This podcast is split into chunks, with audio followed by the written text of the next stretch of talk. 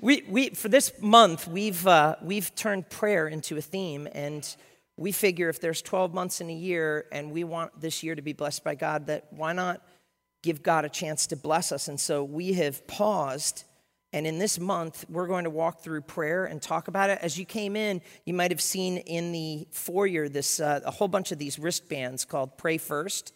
And um, if you're strong and muscular like me, it doesn't really fit too well. I'm just kidding. But this is this is for you to take. There's no agenda to it like whether you're able to make it to these meetings or not this is yours. We have uh, we have we have all kinds of booklets but we want to help you to pray. The bible says that when his disciples came up to jesus they didn't say teach us to lead worship. No they didn't say teach us to play a musical instrument. No teach us uh, how to um, you know n- none of that. He said lord teach us to pray there was something about the prayer life of Jesus where they realized, oh my goodness, this man can talk to God and he listens. I need that for my life.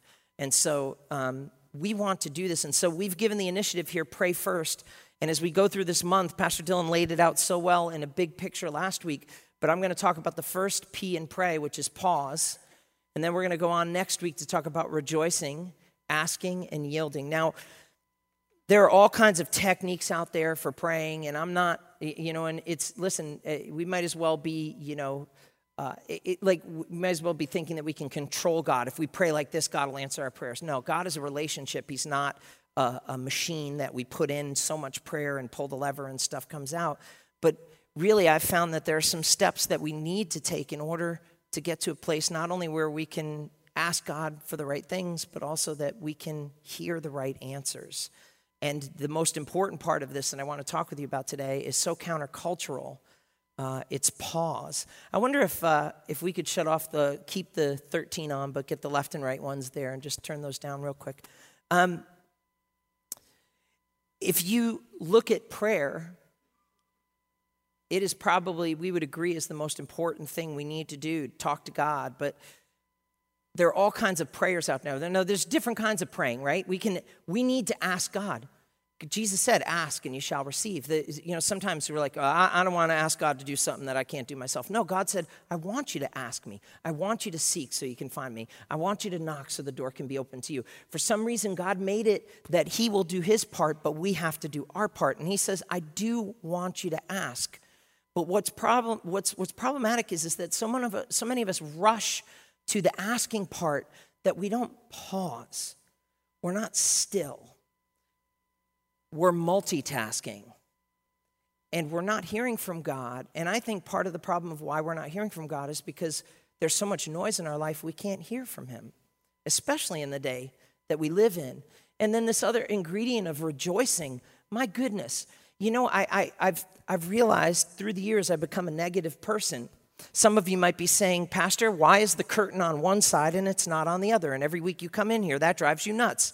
It's because your pastor on staff and the workers have too much going on in our life. We don't have time to get the metal pole, cut it, and put the, the thing back on there to put it back up. But the Lord will use you and mightily if you come in and do that. I mean, it's just like, like you're the kind of person that if there's a grammatical error, I am an easy target for you. And I've misspelled stuff, and, and you just can't get past that. It just drives you nuts. But sometimes, if we focus more on what's right rather than what's wrong, it'd actually change our heart towards things. There's a proverb, it says it like this He, uh, if you look for good, you'll find goodwill, but evil come to those who search for it. What that means is basically this if you look for good, you might not find it, You're prob- but what will happen is goodwill in your heart will raise up to be patient with people. But if you want to look for what's wrong, you'll find it all day long. What you focus on is what becomes your reality. I'm not talking about positive mental attitude, but I'm talking about biblical, living biblically. In the Bible, Paul said it like this Rejoice in the Lord always. Again, I say rejoice. He had to say it twice to us because it doesn't come natural to us. And I'm learning to begin to look back in gratitude. And then I'm beginning to celebrate what I'm believing God to do in my life before it happens because I just don't want to be the person that points out everything wrong. And then when He shows up, all of a sudden I'm like, oh, thank goodness. In fact, that every answer to prayer is really God just lightening my stress. That's what it becomes when you just focus on what's wrong. And so that that comes natural to me, and maybe you can relate to that. But here's the real hard one is yielding. Everybody, eh, you maybe you've heard this before. God has three answers yes, no, and wait. I would say to you, there's four. Yes, no, wait, and I'm waiting for you to yield. Sometimes I find that I'm waiting, and God's like, I know you're waiting on me, but actually, I'm waiting on you because you know, in order for you to go up, you have to give up. Right? You need to give up those relationships in order to go up into the new relationships and a relationship with me that I, I want for your life and relationship with other people. You have to give up that thing that has become the God of your attention and your focus so that you can go up in the quality of your peace and your family and your relationships. There's always something competing for God's will in our life, always. And it really begins with this first one of, of yielding.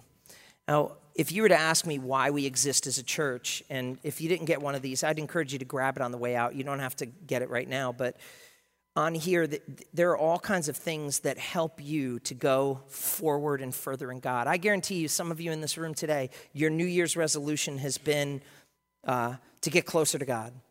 And that's awesome. I've backed away from New Year's resolutions because all they do is highlight what I don't do right. Like, I'm going to lose 10 pounds by February 1st. and February 2nd, I'm like, bring on the cake. Um, but I've, a friend of mine, a spiritual friend of mine, encouraged me. He said, Paul, what if you began to pick themes for your life? My themes for this year, which are my resolutions, actually, half of them came from this friend of mine. First one is trust. I realized sometimes the reason why I'm so busy is because I don't trust. I don't trust other people. I don't trust how the outcome's going to come. And so I take control of everything. You know what's funny? Sometimes we take God's job, but God never tries to take over the job of being us. Isn't that ironic?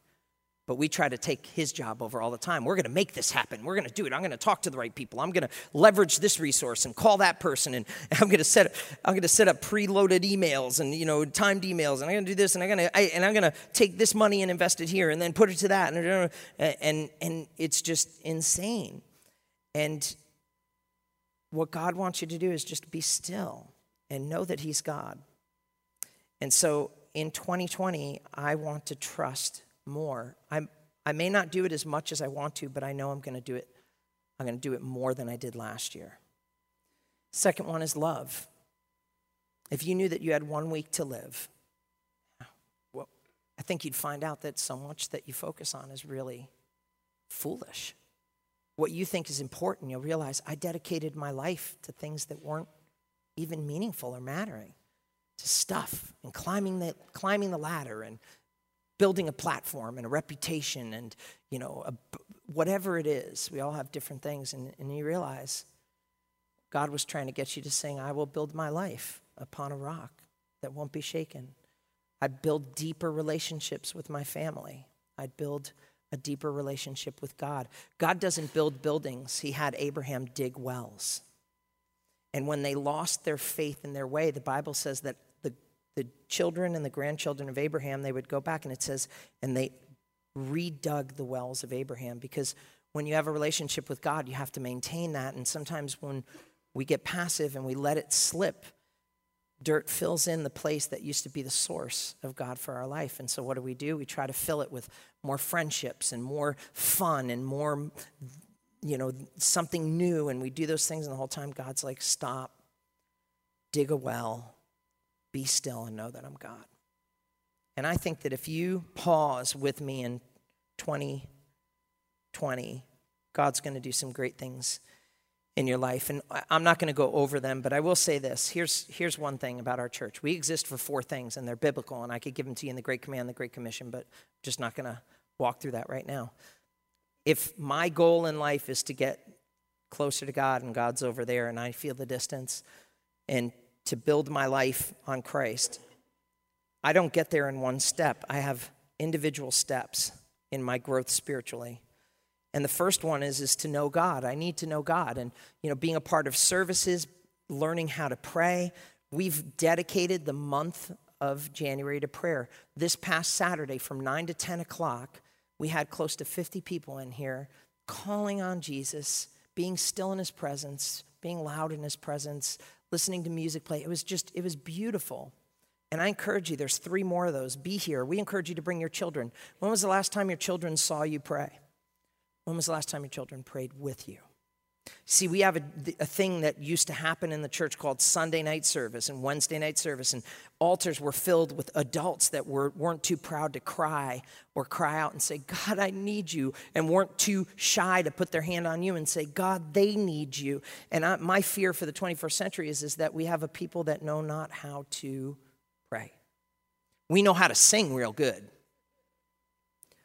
We know how to sing real good.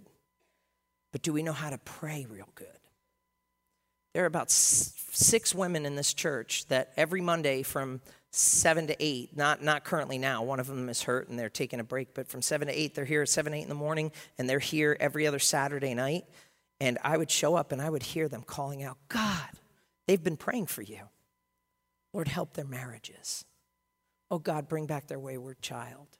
Lord, would you please, the hurt that, that the enemy and people did to them, would you help them to trust people again? Would you, I mean, these are the kind of things they're praying. God, would you move in our service? Lord, would you visit us? God, would you change your people? Would you, Lord, teach us to pray? They're, they're praying these things, and sometimes I come through here and it's like, I'm telling you, I could just sense the presence of God in the other room, like, like a, somebody turned the heat up to 90. It's just beautiful. And I'll find myself weeping, like it's just beautiful. And we said, you know what? This shouldn't be the work of just six people. This should be the work of all of us together. If six women can do this for our church.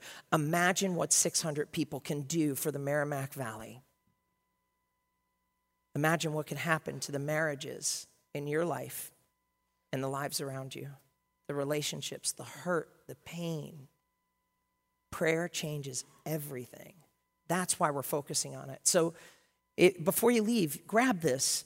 And whether you're able to come to those meetings or not because of your schedule or all of them or part of them, this is, this is engraved in there in pray first, and that bef- before you worry, you pray. Before you blow up at somebody, you pray. Before you give up, you pray. Before you shut down, pray. Before you take space from that spouse, pray. Before you, you, you wake up and start pacing in the middle of the night because you don't know how you're going to pay your bills and, and what you're going to do, pray. Before you go to that job interview, pray. Pray first because prayer changes everything. And this is engraved. We did it intentionally so it's not in white that it stands out like pray first, you know, or like them big crosses. What's up? I was, you know, it, it's it's not there for them. It's there for you as a reminder for God to say, "Hey, talk to me, talk to me more, listen to me, listen to me more." And so uh, we'd ask that you take one for yourself. Maybe you have somebody you love or somebody that's a good friend of yours that's a part of here and they can't be here today. You're welcome to take one or two, two extra for them. But please don't take like a fistful and be like, yo, I'm taking this to everybody at work. You need to pray and you need to pray and you need to pray and you need to pray. You definitely need to pray. Here, give it to your boss, right? Here's 10. You definitely, wear all 10 of these, you know?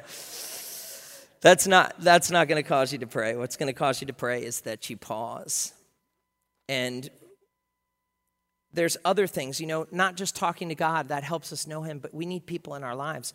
This, uh, this week starts a new quarter of small groups. Um, just first service, we had our class next. If you want to do anything in this church, you need to start with next. If you've been a part of this church and you've never gone through the next class, you need to because we're continuing to grow into a different church in what we think is, is more and more a church that glorifies God. And if you haven't done that, please mark and just say, you know what, we're going to go to the nine o'clock uh, next class, last room on the right, we're going to grow in our relationship with, with Jesus, but we're also going to get a better idea of what God has been doing and what He's about to do here and root ourselves. It's four classes. You can take one, be out one week, come back next month, take it again, but we encourage you to do that. But, but small groups is where things happen. Um, this is all spiritual, by the way. Just soak this in. But this is your pastor having a couch talk of, of love and life with you if I just do church in rows and I never do it in circles of relationships, I can totally hide my flaws, and that might make me feel better, but I can also keep people out of reach that God wanted to use to meet my needs. while we find while we find forgiveness vertically, you only find freedom horizontally with other people in your life. I have a great mentor of mine. If you remember Brian and Liz Griswold, uh, or Brian and Emily Griswold, she was a missionary to India. She was here in October. Her and her father shared. He, he is one of the greatest mentors I ever had in my life. And, and he just was like, Paul, I'm so sorry that even though I moved, we hadn't kept in touch. He goes, But I need you in my life. And really, to be honest with you, I looked at him and I said, No, I need, I need your voice in my life. Do you ever have somebody you just look up to them? They're just incredibly spiritual, but they're incredibly loving and they're incredibly wise, and you just want them in your life? And so I just said, Man, let's do it. He said, Well, why don't you just call me Saturday? And then I'd call, and then I'd call. And ever since October, whether it's 15 minutes or 50 minutes, I'm on the phone. And we're talking through this challenge he's going through in his life. And he's talking through, uh, I'm talking through challenges that are going on in my life. And then all of a sudden, as we're about to hang up, he says, Paul, there's a difference between friends and spiritual friends. He says, friends you'll laugh with, you'll have fun with. You can take them or leave them. You want to take them more than leaving them. But he says, a spiritual friend is somebody that always takes the conversation and asks you the question so, what do you think God is trying to say to you through this? What do you think God wants you to do as your next step? What do you think God wants you to do for your next stop? You know, our stops are just as important as our steps. And then as I was about to hang up, he said, Thank you for being my spiritual friend. Now, this man's a giant. I, I, I there's no, I, and then all of a sudden it was like, no, this is real. And I said, no, thank you for being my spiritual friend. You know, they say at the end of your life, you know, there's only five sermons you'll say that really transformed you, and there's probably only five people that put such an indelible mark on your life. You'll never forget it. But man, we, uh, we can have lots of acquaintances or little acquaintances, depending on if we're socially extroverted or socially introverted. But every single one of us needs spiritual friends. And you won't find them on Netflix and the couch. You won't find them oversleeping. You won't find them in the bar. You'll find them in small groups. And we have groups for men, for women. We have groups that are focused, by the way, this today and tomorrow are the last days. If you want to go and learn and uh, look at your finances, the ministry that we're doing, Financial Peace, that's what we call a focus group. It's going to meet here starting this Wednesday at uh, at 6:30 p.m. And for the next eight weeks, we are going to look at debt. We're going to look at budget. We're going to look at how in the world can 2020 be the year that you begin to move in a direction that gets you to freedom financially and peace so that you're not waking up in the middle of the night stressed out, or that instead of you passing the time and passing your money, you redeem the time and you redeem what God stewarded to you so that you can fill your cup and then have it run over to others. And uh, I encourage you, go to the website today, and under next steps, you'll see financial peace. But some of you are grieving deeply. You've lost people you love. You've had relationships that have broken, marriages that have broken. We've got focus groups like Divorce Care that meets on Tuesdays and Grief Share. My goodness, even if it was a couple of years back, if you still get sideswiped with waves of grief, you need to go. Uh, there is such a thing as grieving bad and it can, it can affect you for a long period of time. And I could go on and on and on. I'd also say on the paper there, you'll see there's counseling. We are one of a couple of churches in the Merrimack and North Shore area that have counselors available for you. And you might be like, I don't have insurance. I don't. You know what? This is like literally for $25 a session, you can meet with a professional clinical counselor. Sometimes in my life, I've had moments where I realize God says, Worship the Lord with all your heart, soul, mind, and strength. And I find that in some, some church cultures, we have so much pride that we, we try to exalt ourselves spiritually and look good, but we're emotionally and mentally falling apart and we're too proud to go and talk to somebody and say, I don't know what to do. My life's in knots. I can't. Those of you that are going to counseling right now and it's completely confidential, you are the bravest souls I know. And I have no doubt that in 2020, God's going to untie those knots that were there. But some of you, maybe your next step is not just next, it's going to a small group. Maybe it's going to a counselor. And then others of you here, your next steps is how do I discover purpose and, and make a difference? We have a thing here at our church called Dream Teams. We've got every Sunday, we need more people that would just say, hey, once a month, I'll help as an usher. Some of you know sound and media. The sound and media team is, is overworked and understaffed You want to talk about church security? I know there have been shootings. A personal friend of mine was connected directly with the original one at Columbine. He went around the country speaking to hundreds of thousands of people, and it is a very near and dear thing to me. I grew up right down the road from where Sandy Hook is, but I want you to know something. You are in one incredibly safe church with cameras and security, and we meet with the police department on a regular basis, and we are watching out to make sure that this is a safe place, and if evil comes here to do bad, good is ready to meet it. You're in a safe place. We need you on security. Pastor Caitlin is going to go bald if she doesn't get more help in nursery and toddler church. I could go on and on here, but I'm saying, how do we get in deeper relationship with God? If that's the goal, it's not just going to be you shutting yourself alone and just throwing prayer requests to God and asking. It's going to mean that you're going to have to pause you're going to have to learn to rejoice. You're going to have to learn to ask, and you're going to have to learn how to yield. Yeah, I've come to read, you know what? Marriage taught me over the long haul that I am one self centered, selfish individual. Nothing brings out, heads up for those of you that are engaged or looking to get married, nothing will bring out the selfishness of human nature more than marriage. Because after the month and week and year goes by, you get upset about all those little things that you can't control anymore. And really, a good marriage is one that's able to just be like, I'm just going to forgive it and let it roll. I'm still working on that, though. Don't look at me, Diana. so, this is it. And there's a, so just know, heads up, this is worth all the time that I'm taking. This is life, love, pastor, heart to heart chat. This coming Tuesday at 6:30 to 7:30, we're going to be here praying. Just an hour before you go to work, 6:30 to 7:30. Show up. Just check it out. You're saying, I can't, I work night shifts. I understand that. Not everybody can be here. Eh, not everybody can feasibly drive here and then drive to where they work. We totally get that. But then Wednesday, for an hour before service from 6 to 7, we pray again. And then Tuesday, again, 6.30 to 7.30. It's all on the website. We have an email going out to you again. But the big one is every Saturday this month from 9 to 10 we are sitting in the presence of God. And this Saturday was beautiful. It was beautiful. And here's the, here's the kick we want you to bring your kids. There was a father that had two of his children that was walking the aisles. And what was funny is, is every once in a while the kid would walk by. I pray with my eyes open. How about you?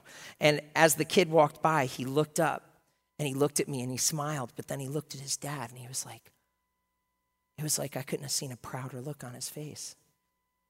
What better place to teach your children how to pray than to have them watch you pray? It's, it's a great opportunity. So, Father, that's my prayer for this community that we would build our life upon you through prayer, that we wouldn't try to take your job, but we wouldn't also try to think that we, you don't want to be burdened. You say, ask, seek, knock. And that if we want to be closer to you this year, that we would take the next step for our life, and if possible, even in these moments of prayer, that you would change our world. In Jesus' name. When I came to Christ, a lot of you have heard my story. Um, there's all of the mixings of drugs and s- sexual perversion and all of those kind of things. And um, I wasn't a major drug dealer, but I was connected to some pretty big ones. And just for the thrill of it, I took a cop's wallet off of him because I could do it. And they could not prove it, but they knew I did it. So they began to investigate me. And I would show up sometimes early to work, and I'd look out, and there'd be police cars there, and they'd be chatting with my place of employment. And you know, trying to figure out information. And then they'd go, and then every once in a while, I'd just drive by and I'd be like, that is totally an undercover cop. That's an undercover cop. And I was younger at this time. I was 18, and I knew if I went to prison, it was not going to go well for me. And so all of a sudden, I got religious. and my mom said, Paul, it's your birthday. She shouldn't have given me anything. I was horrible. I used to curse at her when she would pray, spit. I'm not saying that for drama. I mean, I literally, that's how I treated my mother. And she said, What do you want for your birthday? And I said, A Bible.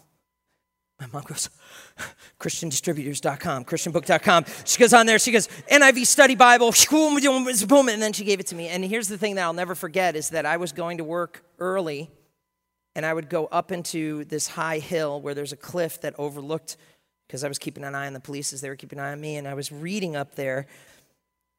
And I open up to this story that's found in Luke chapter 10. And if you'll turn there, this is the first story that God ever gave me that I feel like He's given me again because He wants me to remember what's really important. It's found in Luke chapter 10, verse 38. And it's always good for those of you that are public speakers and preachers to give people time to turn to the, to the book instead of jumping right into it. Notice I'm giving you time and buying time. I'll look at and I'll look in my Greek Bible, and as you get there, you could look at it on your phone or you can just listen. Either way, it doesn't matter. Story of Mary and Martha.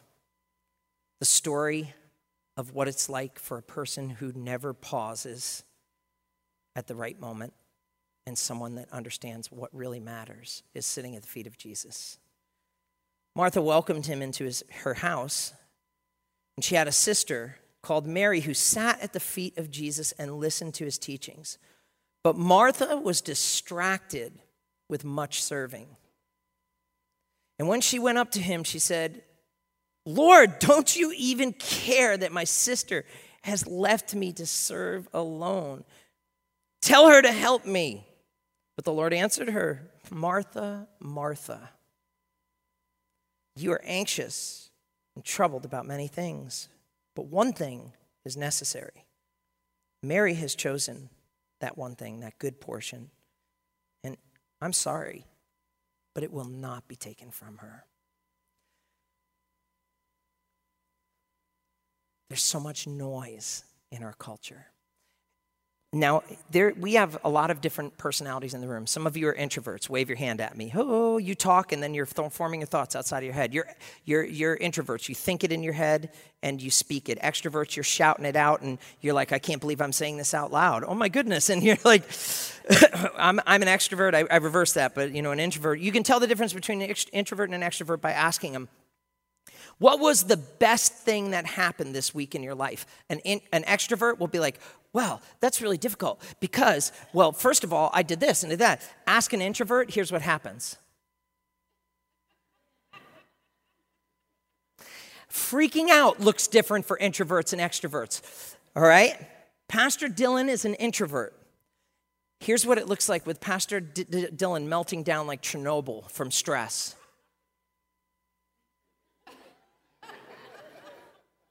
But we all and Pastor Caitlin, right? What in the world we gonna do? How are we gonna take care of this? you know. Introvert and extrovert. Where do you fall on that?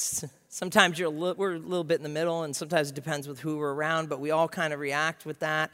Uh, and in this story, man, uh, Martha is clearly an extrovert. I don't know if I have a couple of slides before the first video. Can you confirm that? I do. Okay. I just don't want to click to something here. Look at look at this. Mary sat at the Lord's feet and listened to his teachings. Think about that.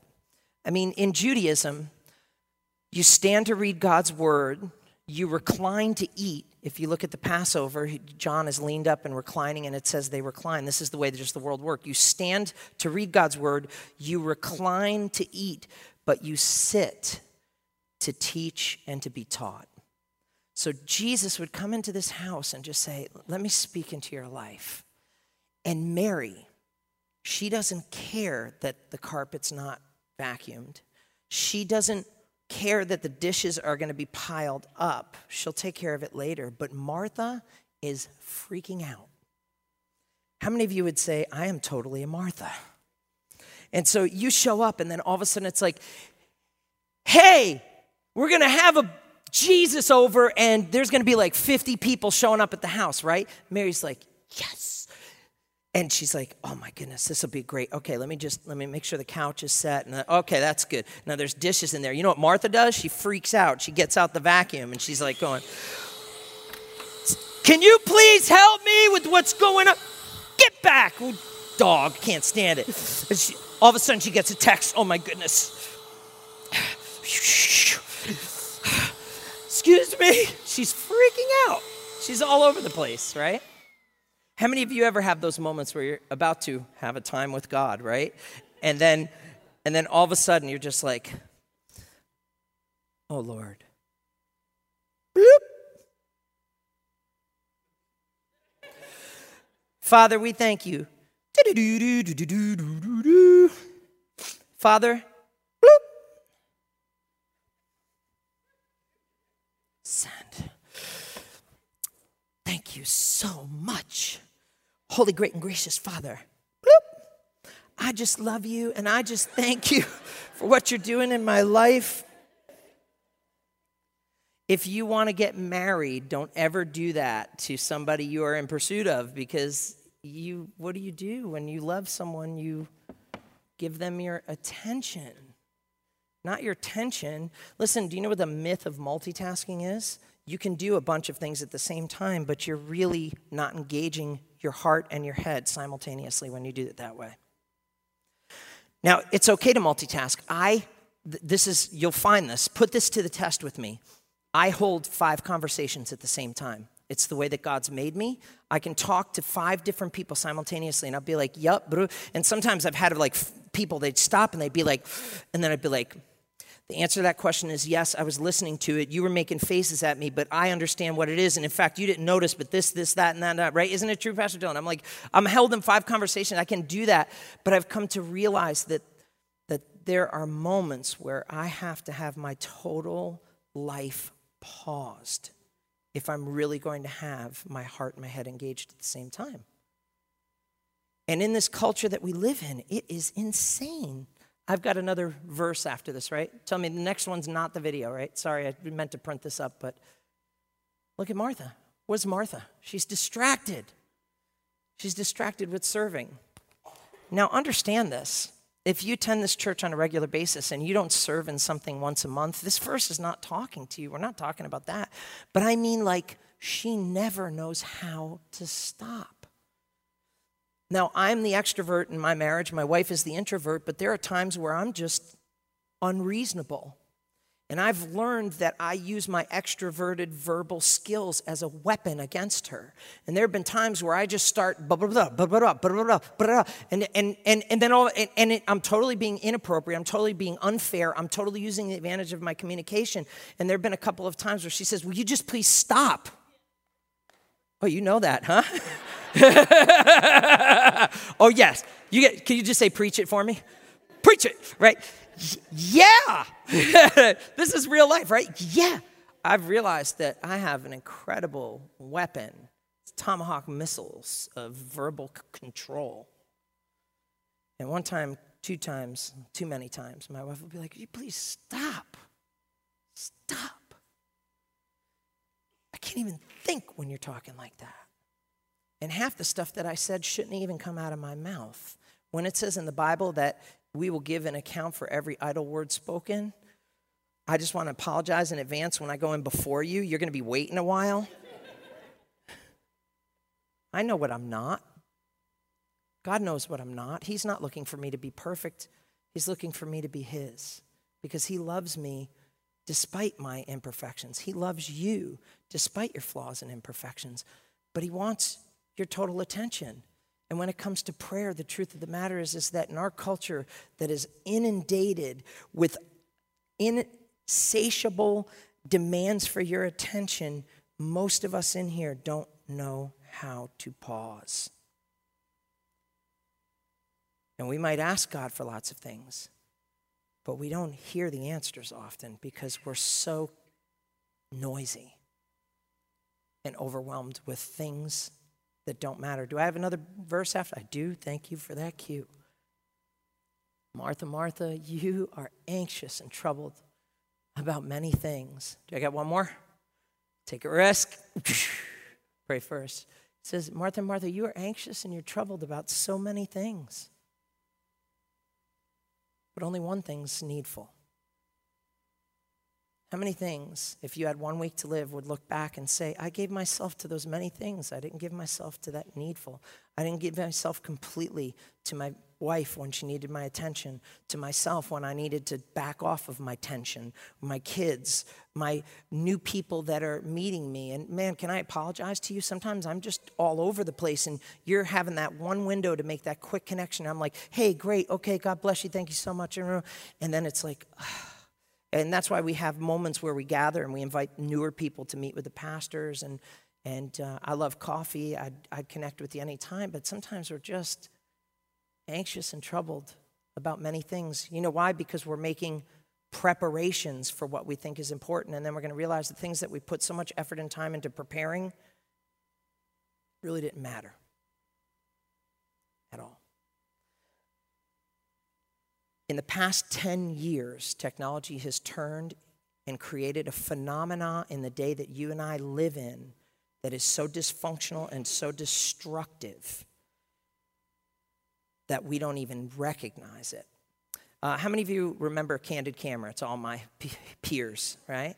The daughter of the man in charge of Candid Camera, Funt, his daughter's his daughter uh, Juliet Funt is very famous for talking about the need for the human mind to pause and have what's called white space.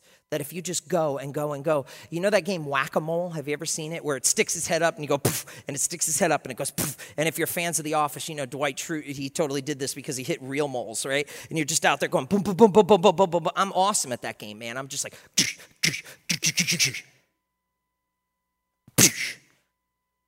but that's how some of us approach life and we're so distracted. And then we're so anxious, and we wonder why we're such an emotional wreck because we have lost the ability to pause and talk to God. Well, Juliet Funt uh, has this business that works with business people. I want you to listen just to this literally 60 second clip that she has. I think if you've got the volume already set, it's going to speak right from the beginning. Now, we are progressively more used to our seamlessly connected activities. But if we step back, we see that our time is no less than under attack. Meetings, email, and ever present smartphones are gobbling it up, and consequently, the US workforce is so fried it belongs in the food court of a county fair. Innovation and creativity are withering before the false god of busyness. At home, families are struggling to connect because grown ups are multitasking during dinner tied to the office by invisible ropes. And so kids, lonely, go off to find a warm screen of their own. And this is the troubling portrait of what we call the culture of insatiability, where nothing that we do is ever enough. And this driving, insatiable culture has turned the average workday into a sprint of reactive busyness. And it's a giant problem because when talented people don't have time to think, business inevitably suffers. Now, I challenge you, I challenge you to try to remember when is the last time you caught somebody thinking where you work? And what would you do? What would you do if you just came around the corner and you just caught them just mm-hmm, mm-hmm. would you would you call a paramedic? Would you would you alert the media? We have no posture that is comfortable when relating to thoughtfulness, even though thoughtfulness is what changes everything. Isn't that profound? Doesn't speak clear to the culture? Listen to this verse from Isaiah chapter 30, verse 18. Therefore, the Lord waits to be gracious to you. You know, I always heard that God had three ways of answering prayer yes, no, and wait, right? But the fourth is yield. He's waiting for me to align myself because I'm expecting him to respond a certain way, but he can't respond to me until, I, until I've aligned my life in a certain place, my heart in a certain place. The Lord waits for you to be gracious to you. Therefore, he exalts himself to show mercy. For the Lord is a God of justice. Blessed are they who wait for him. I've had a lot of trouble with sleep through the years. A lot of times it's connected to me taking God's, God's job from him. Other times it's worrying about the future, which I can't add another day to my life by worrying about tomorrow, as Jesus said, but I've definitely taken a few away from it. Then I began this practice that my friend's grandfather, who was a real godly Bible college teacher years ago, did. I woke up in the middle of the night and I said, instead of me pacing the walls, instead of me doing this, what if I just sit? And I just said, Lord, everybody's asleep. but you never sleep or slumber. I just want to keep you company. And some of you in this room have paused like that before and understand what I'm about to say. Maybe as small as a candle. There's just this warm glow of God's presence that shows up. Then all of a sudden, I find myself not saying, Lord, help me with this, help me with that, answer this, answer that. But then all of a sudden, I start saying, Thank you, Jesus. Thank you, Lord. God, thank you for all you do. And all of a sudden, I move from saying thank you, and then all of a sudden, I'm like, oh my goodness. The, that glow has turned into a shine. And I start saying, oh God, you are so good. I praise you. I worship you. I glorify you. You see, most of the beautiful songs of my life haven't been written by Elevation Church, Charles Wesley, They've been these improv two moments with no musical sheets of me shifting from the madness of life to pausing and saying how good God is to then exalting every single thing about him that I just, there's no words in the English language. And yet, because of your culture, because of my culture, because of the, the, and we've got all of these different ways to connect the way we have downtime is actually uptime mentally. And we've got the way to take it mobile. And then we say it's for work. And then work comes home with us 24 7. And although I'm at my house, so many times I have different wires connected to my life that are hitting me at all kinds of crazy hours. And then finally, when I say I'm going to stop that and I begin to talk to God, I start this and I realize I never really developed the ability to sit still in the presence of God. And I ask myself, is it possible that the noise is the problem? And if God waits to be gracious to me and good to me for those that seek Him and those that wait on Him, could it be because I'm not seeking Him and I'm not waiting for Him that's the reason why I can't see His good in my life. I'm overlooking it because of the noise.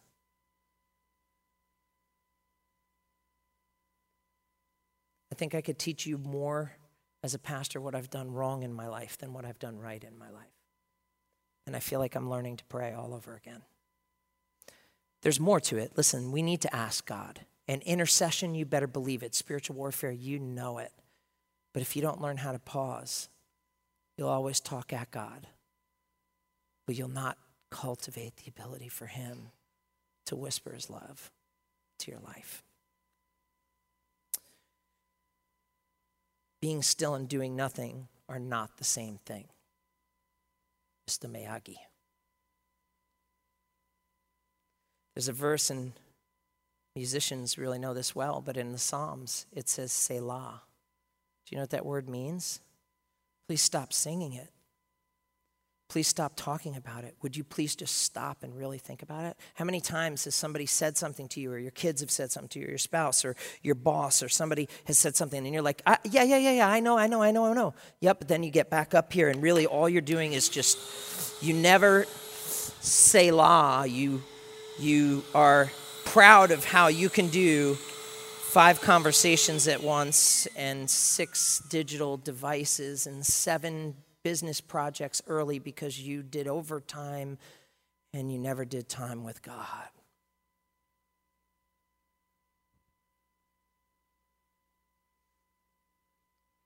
I love the author of the book that we've been reading, How to Pray, a, guide for simple people. And if you haven't bought it, man, you got to get it. If you struggle reading, you need to get it in Audible. If you don't like carrying physical books, get it in Kindle. But this guy, Pete, uh, Pete Greig, How to Pray, a simple guide for normal people, that's us. He writes this He says, I cannot emphasize too strongly how important it is to your spiritual, mental, and physical well being that you learn to silence the world's restless chatter for a few minutes each day, to become still in the depth of your soul. You must seek solitude and silence as if your life depends on it. because in a way it does. Philosopher wrote this once. I don't think he was a Christian, but it really is profound. And he said, All of humanity's problems stem from man's inability to sit quiet in a room alone. Why is it so hard to be silent? Why is it so hard? What I've, I've learned actually in pastoring and in counseling through the years, when somebody's talking to me, usually the issue isn't the issue. And I've learned sometimes to just when somebody throws something out there, they're really not looking for an answer. They're, they're really just needing to hear themselves talk more. And I've learned to just kind of speak, but I've also learned to be quiet and listen. And when you still your heart before God, and there are so many verses about it be still and know that He's God, let the people of Israel be silent. Let me tell you what, I grew up around real Pentecost. There's a lot of hoopla, whiz bang, and there's a lot of noise. And some people think the louder it is and the faster it is, the more anointed it is, but a full can don't rattle. I've seen that Pentecost. I've seen people walk out of wheelchairs. I've seen people come in at two in the morning in a building with tears saying, I don't know why I was going to take my life, but God led me here and I, I need God. And watching 10 people gather around that person. I've seen it. Like, like I've seen it. God, the God of Elijah is alive and well. God can move like that today. But sometimes we try to pump it up with noise and, and a whole bunch of this, that, and the other thing. And, and really, before that can happen, genuine you need to still your soul before God because I have gone in so many directions that seemed like God that never were. Why is it so hard to be quiet? I think in part because I don't like my own voice. I'd like to quote myself The one I choose to be with is the one I choose to become like.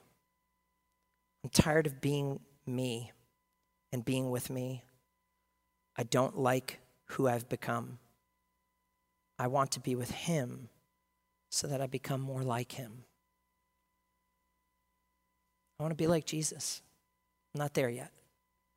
But I realize in 2020, if one of your resolutions and goals is to have more of God in your life, to have more of Jesus in your life, to have more of His Spirit in your life, for Him to use you more, it starts with this. You can't get to the ask until you're still. Why is it that silence is so difficult?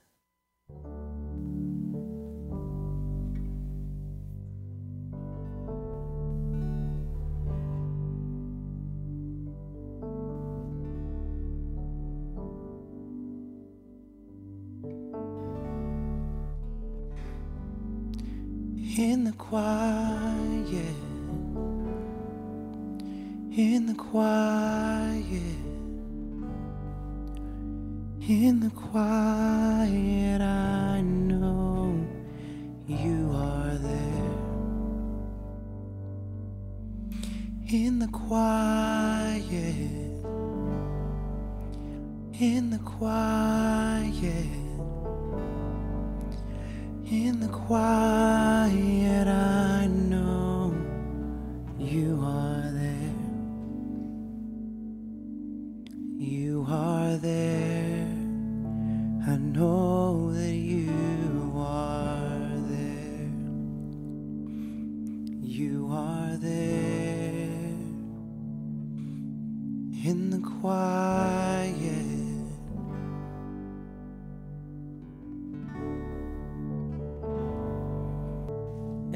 this was the last week of your life, who would you spend it with?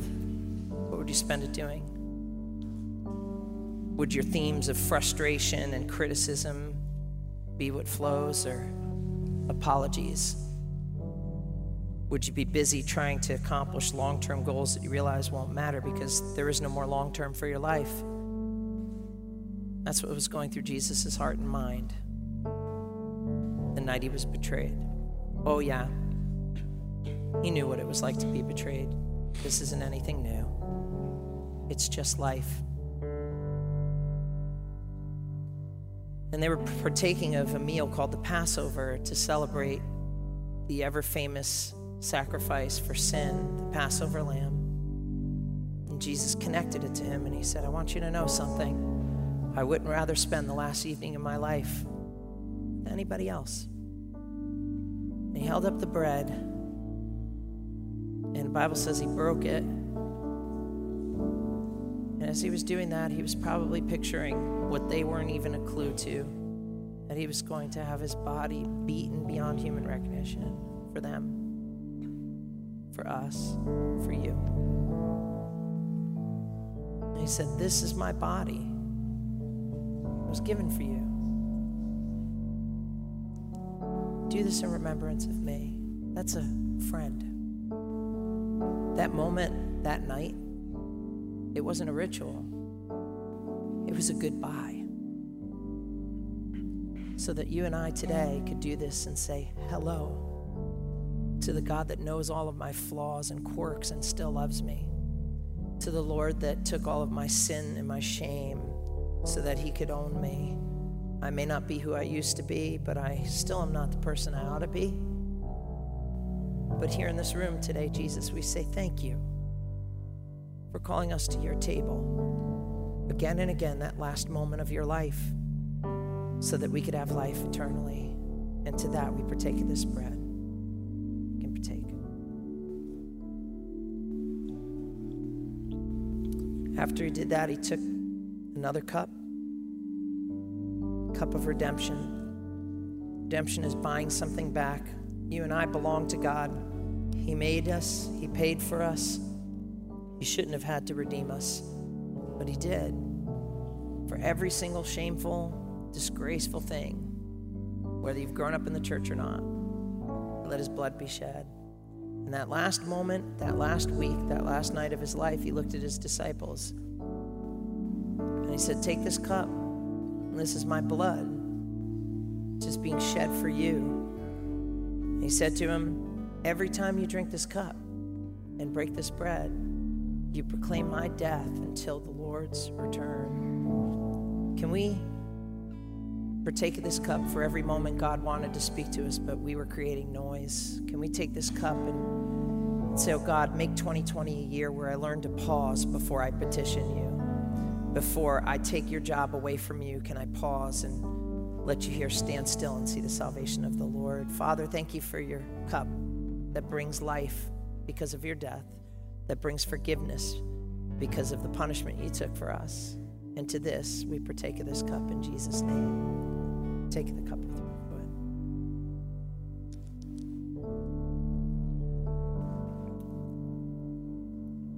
Kind of a different service, isn't it? It's beautiful. Don't worry, I'll be my same crazy loud person next week, but God wants 2020 to be the best and closest year He is to you in your life, but you're not going to get there by accident. You have to create space for Him. That's why we're doing Pray First. That's why Tuesday morning from 7:30 to 8, Thursday morning 7:30 to 8, and of course your whole family from 9 to 10 will be here. And it's a chance for you to connect, but don't start your day without first stopping it. Because our thoughts are not His thoughts, our ways are not His ways. They're so much higher, so much higher. God bless you. I love you. We pray for you. I want you to like who you are five years from now. That means you need to change it now. Need to start now. Or you're not going to like the person you are five years from now. You need Him. Here's the beautiful thing He wants you, He loves you.